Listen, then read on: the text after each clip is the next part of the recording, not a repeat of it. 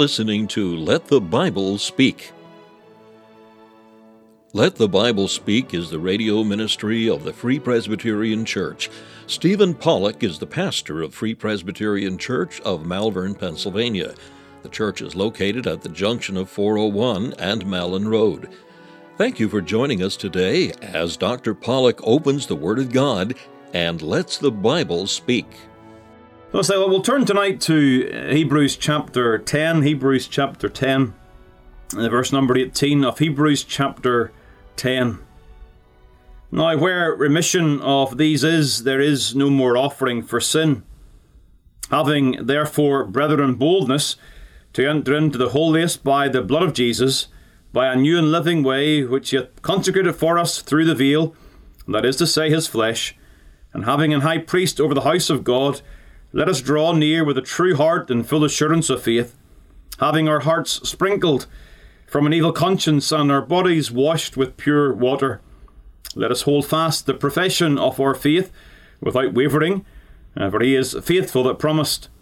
And let us consider one another to provoke unto love and to good works, not forsaking the assembling of ourselves together as the manner of some is, but exhorting one another, and so much the more as ye see the day approaching. When, we come to think about the mercy seat, uh, we have to begin, as we did last time, with the consideration of Christ's approach as our high priest. We saw that in Hebrews chapter 9 and the verse number 12 how that Christ, not by blood of goats and cows, but by his own blood, he entered in once into the holy place. And the context of Hebrews 9 indicates that Christ is there fulfilling the types and the shadows of the Day of Atonement when initially Aaron, the high priest, was to go in and there was to be that making of atonement for his own sins, the sins of his family, and also for the sins of the congregation. And so that's our commencement when you think about the mercy seat. First and foremost, you've got to give consideration to the matter of Christ as our great high priest. But however, when you come to Hebrews chapter 10, you, you do see that there is application with the mercy seat with regards to your own prayers. It says there, having therefore, brethren, boldness to enter into the holiest by the blood of Jesus through the veil, verse number 20. And undoubtedly, the picture here is of the believer going through the, the veil into the holy place where the mercy seat is.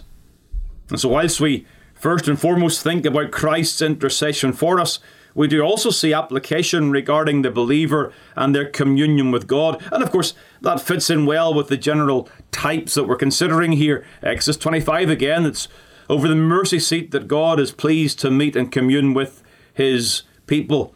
And so, hymn writers down through the centuries have often seen the mercy seat as a as a picture, as a place where the believer comes to pray.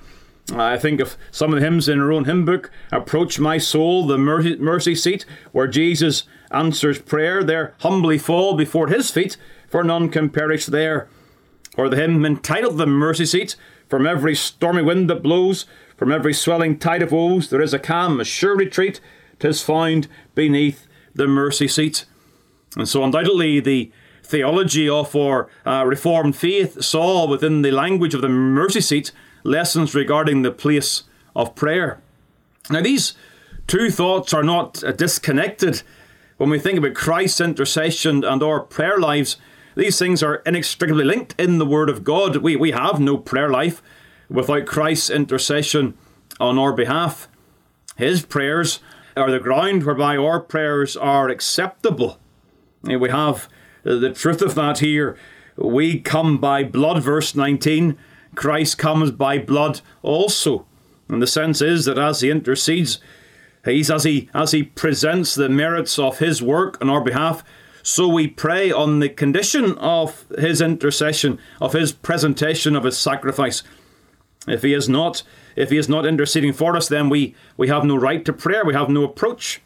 It's not surprising that the people of God in the Old Testament were instructed to pray towards a tabernacle. There was to be direction in their prayers, geographical direction. They were to make sure that they were facing and heading towards the tabernacle or the temple later on in the history of the people of God.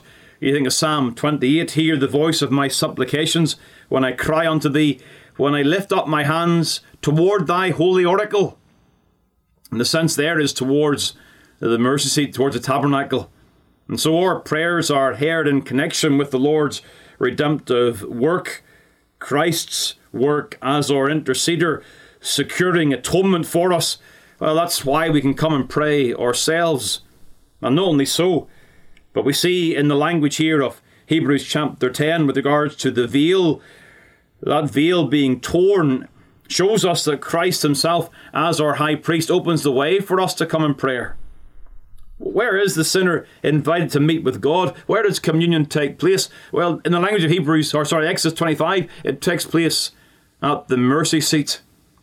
In the Old Testament, of course, the Lord met with two people before the mercy seat initially, Moses and Aaron.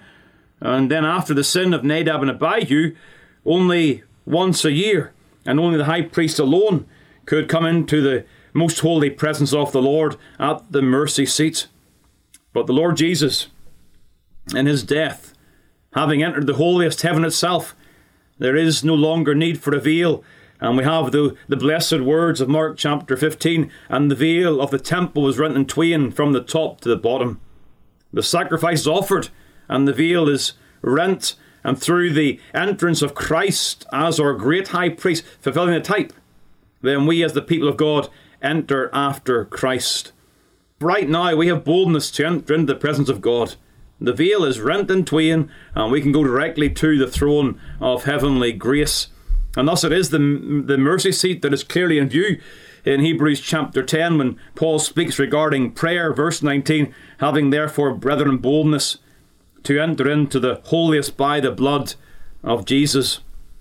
And thus tonight we have uh, the opportunity to remind ourselves of the access we have in prayer. These are familiar verses to you, uh, but they, they, they must they must take place in a series on the mercy seat. And so we've got to take the time to consider them again, to think about them, uh, and may they, by way of reminder, encourage us as we come to pray and to seek the face of God at the end of this year. We need the Lord, don't we? We really need the Lord in these days. And we often say, oh, there's a need for prayer. Uh, we, we knew that at the end of last year. Um, we know that this year we need to we need to seek the Lord to come in His in His mercy. And so as we come to the end of the year, what hope do we have when we come to pray? Well, the hope we have is based upon the instruction here of Hebrews chapter 10. That's what gives us confidence. We have confidence because of the theology of prayer that is contained in these verses. So let me begin very simply let me begin by uh, a sense or a, a, discussion regarding the meaning here. What's the meaning of these verses?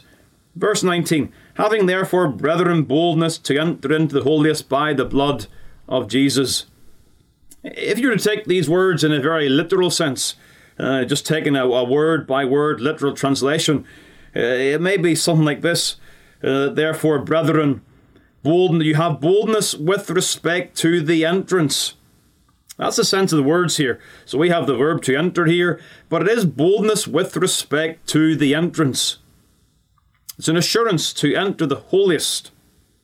And what an assurance that is for everything within our own sense of our sin would give us cause for caution, for pause before entering the holiest presence of God.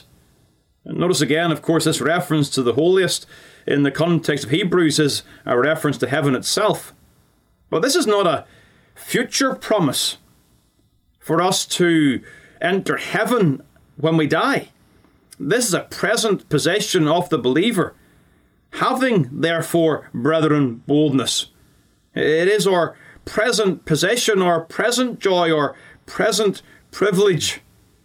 We understand that really in light of the context of the whole book certainly the the, the, the, the wider context of Hebrews reminds us of Christ's superiority over the law, over the Mosaic dispensation.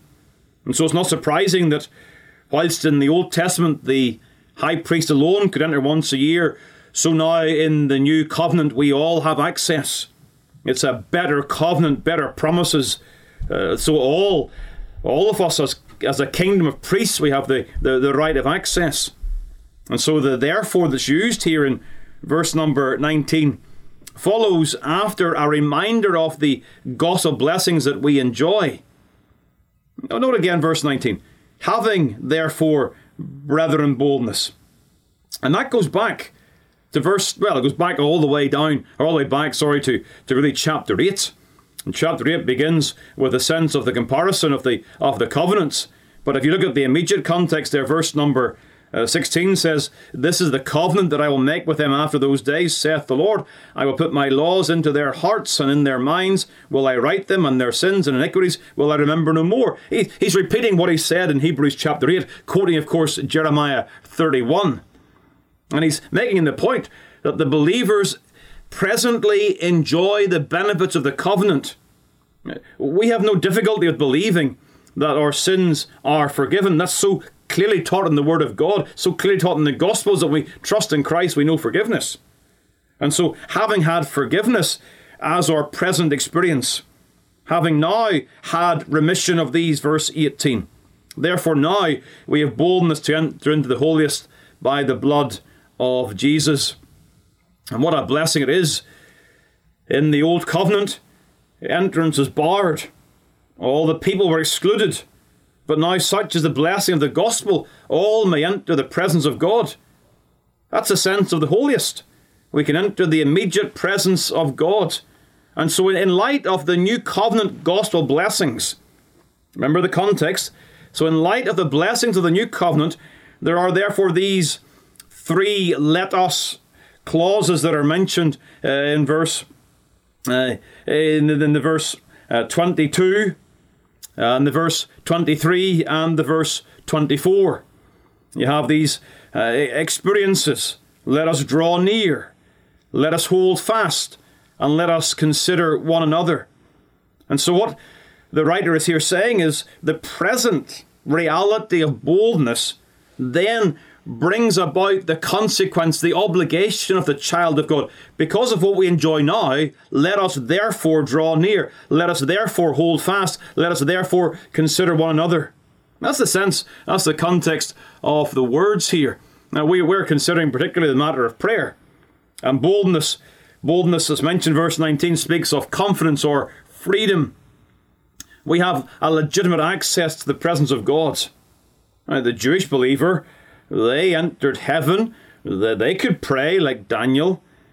But the blessing of the New Testament believer is that they enter the presence of God on the ground of atonement, not being pictured, but already having been provided.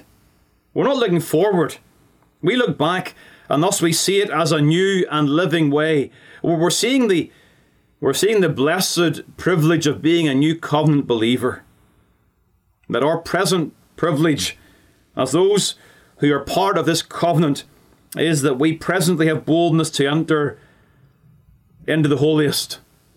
I say our focus tonight is particularly on prayer, so we we look more closely at verse number 22. But we certainly see the, the broader context. But we draw nigh.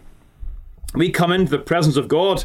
Uh, and just a, a, a passing note to drive this home when it says draw nigh in verse number 22 it is the same word for cometh to God in verse number 6 of chapter 11. And so we understand chapter 11, verse 6 For he that cometh to God must believe that he is. And so verse 22 of chapter, uh, chapter 10 let us come near, draw near to God with a true heart. We're dealing with the matter of prayer. We have a privilege, and that privilege then leads to uh, the blessing of coming to God in prayer.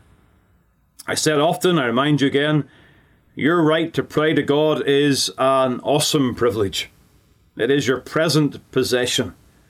And one of the battles that every believer faces is times of great prayerlessness. We, we all battle with it. Go seasons without really praying. We may we may utter words, but we don't really get into the presence of God. And we're we're not enjoying our privileges. And that's a tremendous shame. What a thing it is to have this great privilege. So that's something regarding the meaning here. When it says, having therefore brethren boldness, it's describing our approach to the presence of God in heaven And it includes, as an aspect of that, the matter of coming near to God in prayer. So, having thought about meaning, uh, let's also consider something regarding the merit here. The merit. What right do we have to come and to enter? Well, it tells us, verse 19, by the blood of Jesus. We come by, or if you like, in the blood. That's the sense of the words. It can. It's one of those uh, Greek prepositions that can be translated in different ways. It's a sense of we, we come in the blood, we come in, in union with the blood of Christ. The blood is sprinkled before the ark, and it's almost like if you see the picture and you were you were to be that high priest. And you imagine you're coming and you're approaching the way that the high priest did the year before.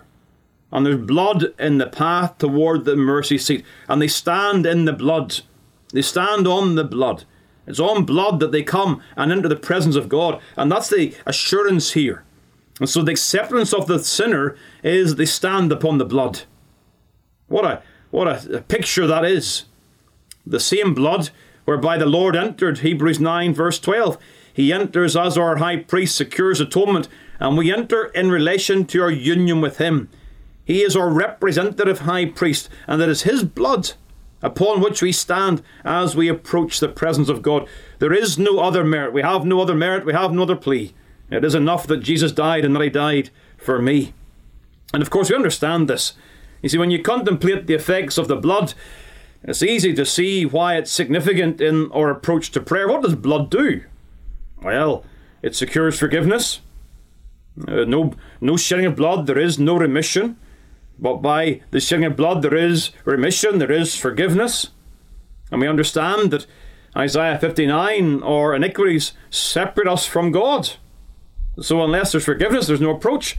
But when there is forgiveness, then there is no separation. And so we understand we stand upon blood, then we, we, have, a, we have a merit to approach God. And the blood, of course, also secures our reconciliation. Christ made peace through the blood of his cross. There's another connection between blood and the approach to God in prayer, reconciliation. Justification also. We're justified by his blood, Romans chapter 5. We stand in grace, Romans 5, verse 1 and 2. We have this access. So the the the implications, the outworkings of blood, uh, and how that's applied to your souls that certainly gives us confidence that we have the right, the merit to come into the presence of God. And so it's described by the writer here as a, a new and living way. The old way, of course, is the way of the high priest. Our access, though, is consecrated, it's inaugurated by Christ. In other words, He's opened up the way. It's a new and living way which He hath consecrated for us. He's opened up this way. He enters and we follow in after him. He's our forerunner. He goes first on our behalf. Uh, there's, there's confidence there, isn't there? We might have confidence maybe going into a strange environment if we if somebody goes before us and leads the way and there's nothing beyond the door and that's fine well here we have christ going into the most holy presence of god and when he goes in there he is accepted and because we're identified with Him, we know that if He's accepted, we're accepted. He's opened up this way for us because He's been accepted by the Father, so we have confidence that we also can be accepted. The word new that is used here is an interesting word. It's the same word that's used regarding Christ in Revelation chapter 5 as the Lamb slain, the Lamb freshly slain. Although Christ approached into the most holy presence of God 2,000 years ago, it's still a new way. It's a new way tonight. It's not old. It's not, it's not closed up. It's always open for us. The blood of Christ always avails to open up the way unto the presence of God. And so it is a, a new and living way. It's a living way because the entrance we have is because of a high priest who is alive. If you're in Christ tonight, there is no hindrance from you coming into the presence of God. If you're in Christ, as this as this year draws to a close, and you're you're very mindful of the needs of of of your own soul, the needs of your family, the needs of your church, the needs of the nation, where, where are you going to go to to, to bring these needs to God. You're going to come to the mercy seat, and it's a, it's a new and living way by blood. What a confidence we have in our access to the presence of God. So that's something regarding the meaning and also the merits of our approach. What about the man? What about the men who approach in this way? Well, two things about them they are saved and they are sanctified. We know that from verse number 22. We have our hearts sprinkled from an evil conscience, sprinkled by the blood of Christ. Now, That actually goes back to chapter 10. The verse number 2 it says, For then would they not have ceased to be offered because that the worshippers once purged should have no more conscience of sins? Our conscience sprinkled. And we have that removal of our defilement. The evil conscience is gone. The blood of animals could not finally cleanse the conscience. But Christ, our heavenly Lamb, He's sacrificed Himself with blood greater than the blood of beasts. And through His blood, our conscience is cleansed. We've been saved. The evil conscience is gone. That conscience that accuses us of our sin, it's gone. It's gone because under the blood, Christ's blood avails for our souls. But we're also sanctified, aren't we? In the sense of our bodies washed with pure water picturing the priests and the washing that they had to do to approach to God. Uh, so it is, I think, I believe, a picture of our ongoing sanctification at the laver. We, we saw that in our studies in the laver. Now, one thing you should note in verse number 22 is that the words that are used here are not exhortations for things for us to do, they are words of assurance. Believers eh, in Hebrews in this time, they were far from perfect. They were struggling, struggling with doubts, struggling with the temptation to go back into their sin, go back into their false religion. Believers are far from perfect, and undoubtedly personal sin hinders prayer and must be dealt with, but that's not what's in view here. Rather, the exhortation is to draw nigh because of these two havings. Draw nigh, having our hearts sprinkled, draw nigh, having our bodies washed with pure water. What I'm saying to you tonight again is do not allow a sense of your sin to stop you from praying. Our worth is found in what Christ has done for us. And to say that you are not worthy to pray is to say that the blood of Christ and the sanctifying work of the Spirit are not sufficient to make you acceptable to God. The Lord knows we continue to sin.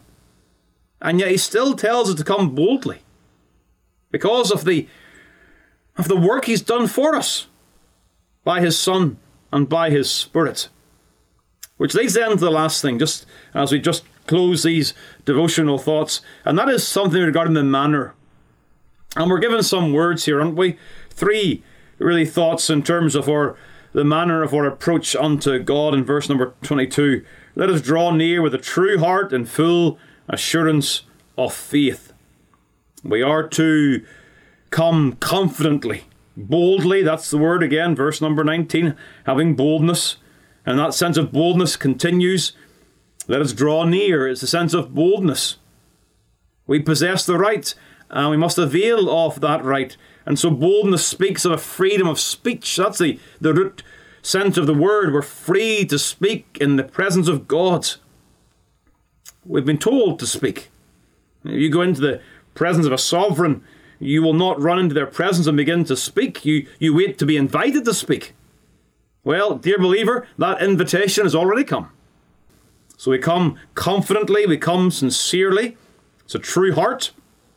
It's like that sense of worshipping in spirit and in truth. We are not to come in hypocrisy. We're not to come with our mouths and yet our hearts are far from God. We are to come sincerely and we are to come believingly with full assurance of faith to pray believingly that God is willing and able to answer our prayers. Faith that believes in God's ability. We believe that He is, Hebrews 11, verse 6, and that He is a rewarder of them that diligently seek Him. We understand that's praying in faith.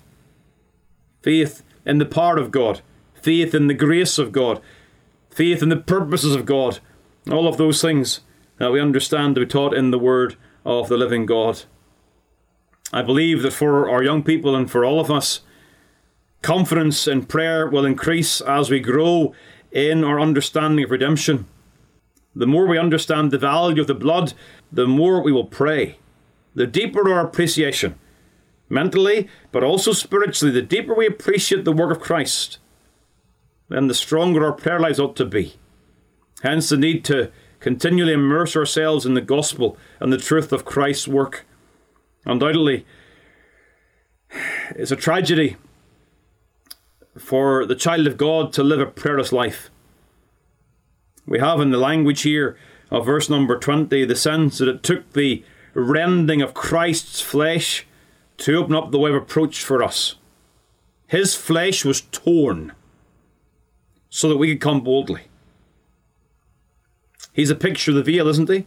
The veil's torn, it's a picture of Christ's suffering. And as he suffers, so he opens up this new and living way for us. What a work he's accomplished. What, what a cost it was to our Saviour to secure us access to God in prayer. It is undoubtedly the need of the hour. The need of the hour is that we humble ourselves in the presence of God and seek His face. Time to be far removed from all manner of pride, confidence in man. We don't want to trust in chariots and horses. We want to remember the Lord. And as we remember the Lord in these days, so we will therefore have boldness to enter into the holiest by the blood of Jesus. We come to a throne of grace. Approach, my soul, the mercy seat where Jesus answers prayer. There humbly fall before his feet, for none can perish there.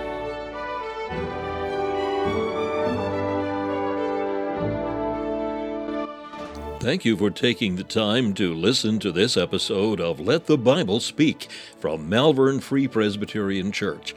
If you'd like more information about the gospel or the church, please call 610 993 3170 or email malvernfpc at yahoo.com. We extend an invitation to all to join us as we worship the Lord each week. You will be made very welcome.